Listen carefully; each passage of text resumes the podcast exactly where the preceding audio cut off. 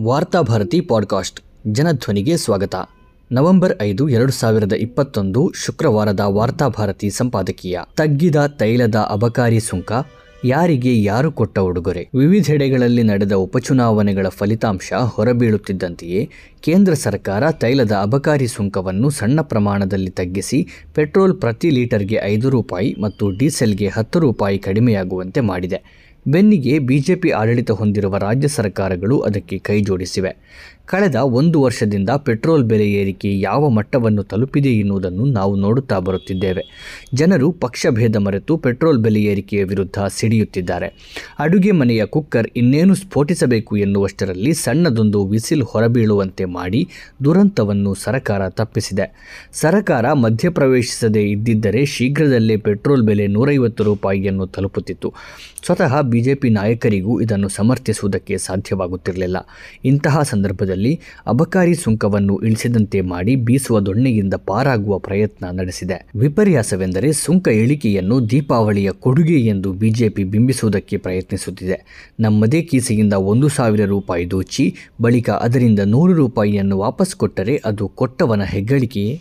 ಕೊಡುವುದಿದ್ದರೆ ಆತ ಕಿತ್ತುಕೊಂಡ ಅಷ್ಟೂ ಹಣವನ್ನು ಮರಳಿಕೊಟ್ಟು ಸಾಚ ಅನ್ನಿಸಿಕೊಳ್ಳಬೇಕು ಜನರ ಹಣವನ್ನು ದೋಚಿ, ಅದರಿಂದ ಐದು ರೂಪಾಯಿ ಅಥವಾ ಹತ್ತು ರೂಪಾಯಿಯನ್ನು ಮರಳಿ ಕೊಟ್ಟರೆ ಅದು ದೀಪಾವಳಿ ಕೊಡುಗೆ ಹೇಗಾಗುತ್ತದೆ? ಇದು ಜನರಿಗೆ ನೀಡಿದ ಕೊಡುಗೆ ಅಲ್ಲವೇ ಅಲ್ಲ. ಮುಖವಿಲ್ಲದೆ ಓಡಾಡುತ್ತಿದ್ದ ಬಿಜೆಪಿ ನಾಯಕರಿಗೆ ಮೋದಿಯವರು ಕೊಟ್ಟ ಕೊಡುಗೆ ಎಂದಷ್ಟೇ ಕರೆಯಬಹುದೇನೋ. ಯಾವುದೇ ಮಹತ್ವದ ಚುನಾವಣೆಯನ್ನು ಎದುರಿಸುವ ಮೊದಲು ಕೆಲವು ಉಪಚುನಾವಣೆಗಳನ್ನು ಘೋಷಿಸಿ ಬಿಜೆಪಿ ಜನರ ಮನಸ್ಥಿತಿ ಹೇಗಿದೆ ಎನ್ನುವುದನ್ನು ಪರೀಕ್ಷೆಗೊಡ್ಡುತ್ತದೆ. ಅದರ ಆಧಾರದಲ್ಲೇ ಮುಂದಿನ ಮಹತ್ವದ ಚುನಾವಣೆಗೆ ಬೇಕಾದ ರೂಪುರೇಷೆಗಳನ್ನು ಮಾಡಿ ಗೆಲ್ಲುತ್ತದೆ. ಸದ್ಯ ನಡೆದ ಉಪಚುನಾವಣೆಗಳಲ್ಲಿ ಬಿಜೆಪಿಗೆ ಸಣ್ಣ ಮಟ್ಟದ ಮುಖಭಂಗವಾಗಿದೆ. ಮೋದಿಯವರ ವರ್ಚಸ್ಸು ಕಳೆಗುಂದಿರುವುದು ಅವರಿಗೆ ಸ್ಪಷ್ಟವಾಗಿದೆ. ಹಲವು ಕೋಮುಗಲಭೆಗಳನ್ನು ಪ್ರಾಯೋಜಿಸಲಾಗಿದೆಯಾದರೂ ಅವುಗಳಿಂದಲೂ ಬಿಜೆಪಿಯ ಉದ್ದೇಶ ಈಡೇರಿಲ್ಲ. ಬಿಜೆಪಿ ಮುಖಂಡರಿಗೆ ಅತಿ ಹೆಚ್ಚು ಮುಜುಗರವನ್ನು ಉಂಟು ಮಾಡಿರುವುದು ತೈಲ ಬೆಲೆ ಮತ್ತು ಸಿಲಿಂಡರ್ ಬೆಲೆ. ಜನರು ಇದರ ನೇರ ಸಂತ್ರಸ್ತರಾಗಿರುವುದರಿಂದ ಸುಳ್ಳುಗಳ ಮೂಲಕ ಜನರ ಬಾಯಿಯನ್ನು ಮುಚ್ಚಿಸುವುದು ಅದಕ್ಕೆ ಸಾಧ್ಯವಾಗುತ್ತಿಲ್ಲ.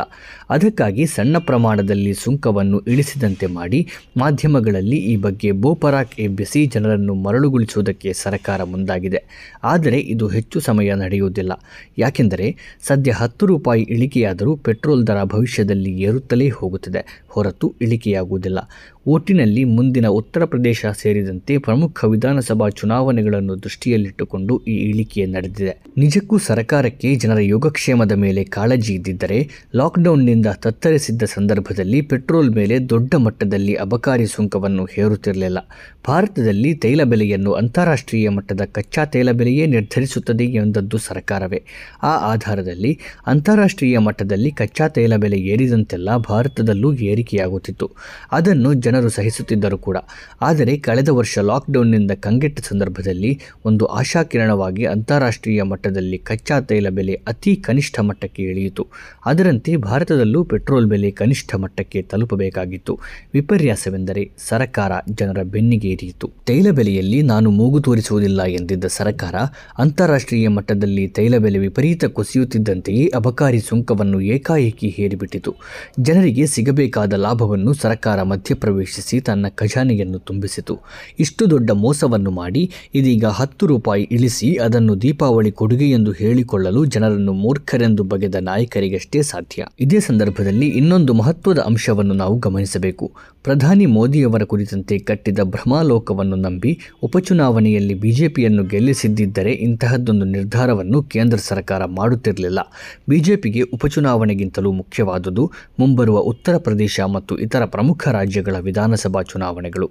ಅವುಗಳನ್ನು ಗೆಲ್ಲುವುದಕ್ಕಾಗಿ ಜನರನ್ನು ಭಾವನಾತ್ಮಕವಾಗಿ ಪ್ರಚೋದಿಸುವ ಕೆಲಸವನ್ನು ಗರಿಷ್ಠ ಮಟ್ಟದಲ್ಲಿ ಮಾಡುತ್ತಿದೆ. ಯಾಕೆಂದರೆ ಚುನಾವಣೆಯಲ್ಲಿ ಜನರ ಮುಂದಿಡಲು ಬೇಕಾದ ಒಂದೇ ಒಂದು ಜನಪರ ಕೆಲಸಗಳು ಅದರ ಬಳಿಯಿಲ್ಲ. ಹಿಂದೂ ಮುಸ್ಲಿಂ ಎಂದು ಬಡಿದಾಡಿಸಿ ಚುನಾವಣೆಯನ್ನು ಗೆಲ್ಲುವ ಉದ್ದೇಶವನ್ನು ಅದು ಹೊಂದಿದೆ. ಉತ್ತರ ಪ್ರದೇಶದಲ್ಲಿ ಆದಿತ್ಯನಾಥ್ ಅವರ ಪ್ರಚೋದನಾಕಾರಿ ಮಾತುಗಳ ಹಿಂದೆ ಇರುವುದು ಇದೇ ಚುನಾವಣಾ ಅಜೆಂಡಾ. ತ್ರಿಪುರ, ಹರಿಯಾಣ, ಅಸ್ಸಾಂ ಸೇರಿದಂತೆ ಹಲವೆಡೆ ಈಗಾಗಲೇ ಸರ್ಕಾರದ ನೇತೃತ್ವದಲ್ಲೇ ಹಿಂಸಾಚಾರಗಳು ನಡೆಯುತ್ತಿವೆ. ಅಭಿವೃದ್ಧಿ ವಿಷಯಗಳನ್ನು ಮರೆಯುವಂತೆ ಮಾಡಿ ಭಾವನಾತ್ಮಕವಾಗಿ ಜನರನ್ನು ತನ್ನೆಡೆಗೆ ಸೆಳೆಯುವ ದುಷ್ಟ ರಾಜಕಾರಣಕ್ಕೆ ಬಿಜೆಪಿ ಇಳಿದಿದೆ. ಜನರು ಅಭಿವೃದ್ಧಿಯ ಆಧಾರದಲ್ಲಿ ಮತಗಳನ್ನು ಚಲಾಯಿಸಿದಾಗ ಮಾತ್ರ ಕೇಂದ್ರ ಸರ್ಕಾರ ಜನರ ಪರವಾಗಿ ಕೆಲಸ ಮಾಡಬಹುದು.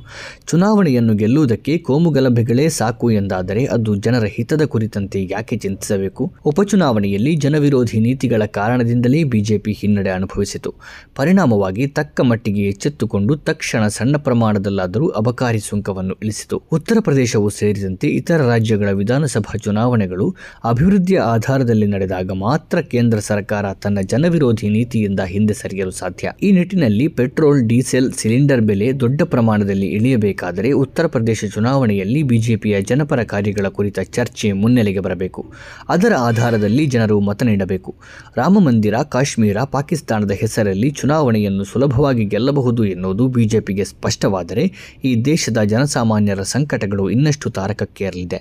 ಅಲ್ಲ, ಉತ್ತರ ಪ್ರದೇಶದ ಚುನಾವಣೆಯನ್ನು ಗೆದ್ದ ಮರುದಿನವೇ ಬಿಜೆಪಿ ತೈಲ ಬೆಲೆಯ ಅಬಕಾರಿ ಸುಂಕವನ್ನು ಇನ್ನಷ್ಟು ಹೆಚ್ಚಿಸಲಿದೆ.